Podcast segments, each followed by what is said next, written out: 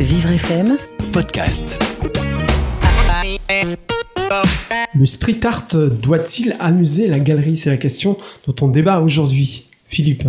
Alors d'abord, euh, il faudrait parler de ses origines à New York, euh, dans les quartiers de Brooklyn et du Queens. D'abord sur les murs euh, par rapport à une prise de possession d'un territoire, notamment par des, des gangs. Pour marquer leur territoire, oui. Voilà et aussi par rapport euh, faire voyager euh, les œuvres euh, de graffiti en, en peignant les trains. Donc quand on voit des, des œuvres du street art aujourd'hui, soit dans des galeries, soit dans des musées, ils ont, elles en ont fait du chemin ces œuvres. Elles ont fait beaucoup de chemin. Bah, le street art doit-il amuser la galerie je pense que il faut pas que le street art rentre dans le domaine public parce que sinon il perd sa définition. Sa définition qui est donc d'être euh, organisé pour euh, taguer hors la loi, faire du vandalisme, salir, dégrader, c'est sa première sa première définition. Donc voici l'entrée dans l'espace public. Euh, je dirais que non. D'accord. En même temps, c'est bien que le message circule. Et quand même, un des, des objectifs initial, c'est de faire connaître son nom en tant que graffeur, se faire connaître dans la ville et prendre possession de l'espace public. Mais il faut ajouter aussi qu'aujourd'hui, le, street art n'est plus synonyme de vandalisme. Il a été reconnu euh, comme un art à part entière. C'est la raison pour laquelle je pense qu'il peut entrer euh, dans les musées. Euh, néanmoins, je pense qu'il perd beaucoup de son impact et de sa force car, euh, par exemple, euh, pour une, euh, un bus RATP qui aurait été tagué, dans un musée, vous ne verrez que la maquette de ce bus. Et je, pense que l'impact ne sera pas le même. Il est meilleur en situation, cet art-là. Et il est dans la rue de toute façon. Forcément? Forcément dans la rue? À, partir du moment où il est fait pour les initiés, c'est-à-dire ceux qui, reconnaîtront la signature d'un tel ou d'un tel. Euh, non, selon moi, les, musées n'ont pas à accueillir euh, ce, mode d'appropriation des, villes. Mais en fait, je pense aussi qu'il y a une, volonté des, graffeurs, c'est-à-dire certains graffeurs ont, eux-mêmes décidé de faire entrer euh, leurs œuvres dans les musées. Je pense à Bansky, par exemple, qui a fait lui-même la démarche voilà, je pense qu'il faut aussi prendre en considération euh, la démarche de, l'artiste. Parmi, euh, parmi toutes les, les, attributs du street art, on a, on a parlé du graffiti, aussi la musique, le hip-hop, euh, la danse. Mais bon, pour continuer de parler du niveau, au niveau des tags et des graffitis, pas tout à fait pareil parce que le graffiti, c'est souvent des dessins avec des couleurs, des fresques. On cherche pas à vandaliser en fait.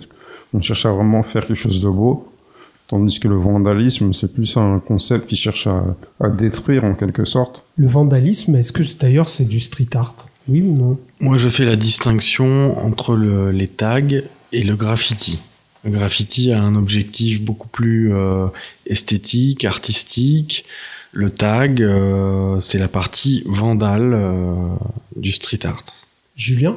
Bah, Après, c'est intéressant aussi de, de savoir la différence entre quelle, est la différence entre un tag et un graphe au niveau de. Ils l'ont dit, ils viennent de le dire. Au niveau de la beauté, de mais comment on définit vraiment. Philippe Je pense qu'il y a plusieurs euh, plusieurs euh, techniques euh, utilisées pour représenter un graffiti. Soit c'est des lettrages, soit c'est des personnages. Ça peut être des scènes de vie, de l'architecture.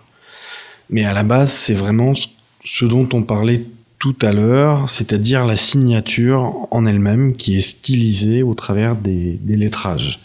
Pour revenir à la question des musées qui accueilleraient le street art, euh, on peut pas s'approprier quelque chose on peut pas s'approprier un musée, un musée qui nous ouvre les bras, il n'y a plus de transgression, alors que la transgression fait partie du principe du graffiti par exemple. Et euh, c'est justement la démarche de s'approprier tel euh, espace, souvent même parfois ou parfois difficile d'accès, c'est justement ça la démarche du, du, graffeur, et de faire une sorte de prouesse en euh, allant taguer dans, le, dans les couloirs de, dans les tunnels du métro. voilà, il y a tout un, tout un univers, une adrénaline, toutes sortes de choses qu'on ne retrouve pas dans les musées. Donc je pense que c'est c'est pas approprié, non, les musées pour accueillir le street art. Amandine, c'est ta vie? Moi, je trouve que dans la question euh, est-ce que le street art doit-il amuser la galerie?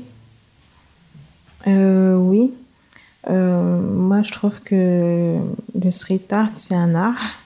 Et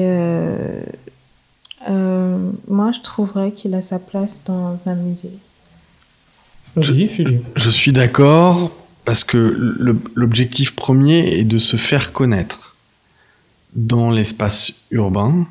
C'est l'objectif premier de l'artiste, si on peut les qualifier d'artistes. Et je pense aussi que la place du street art est dans les galeries, parce que l'objectif est donc de se faire connaître sans réellement euh, vendre l'œuvre.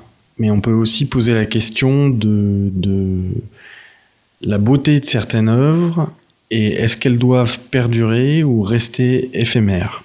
C'est une question aussi, l'éphémère. C'est une composante euh, majeure du street art.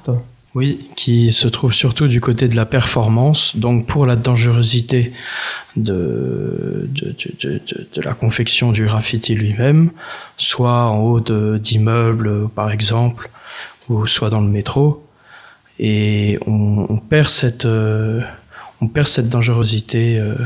Quelle était votre question? Bah non, de rappeler la place euh, de l'éphémère dans le street art. Oui. oui. Parce qu'il n'y a pas que le street art qui est éphémère. En radio aussi, le temps passe très vite. Hein. et c'est déjà la fin de ce, de ce débat. Merci d'y avoir participé. Vivre FM podcast.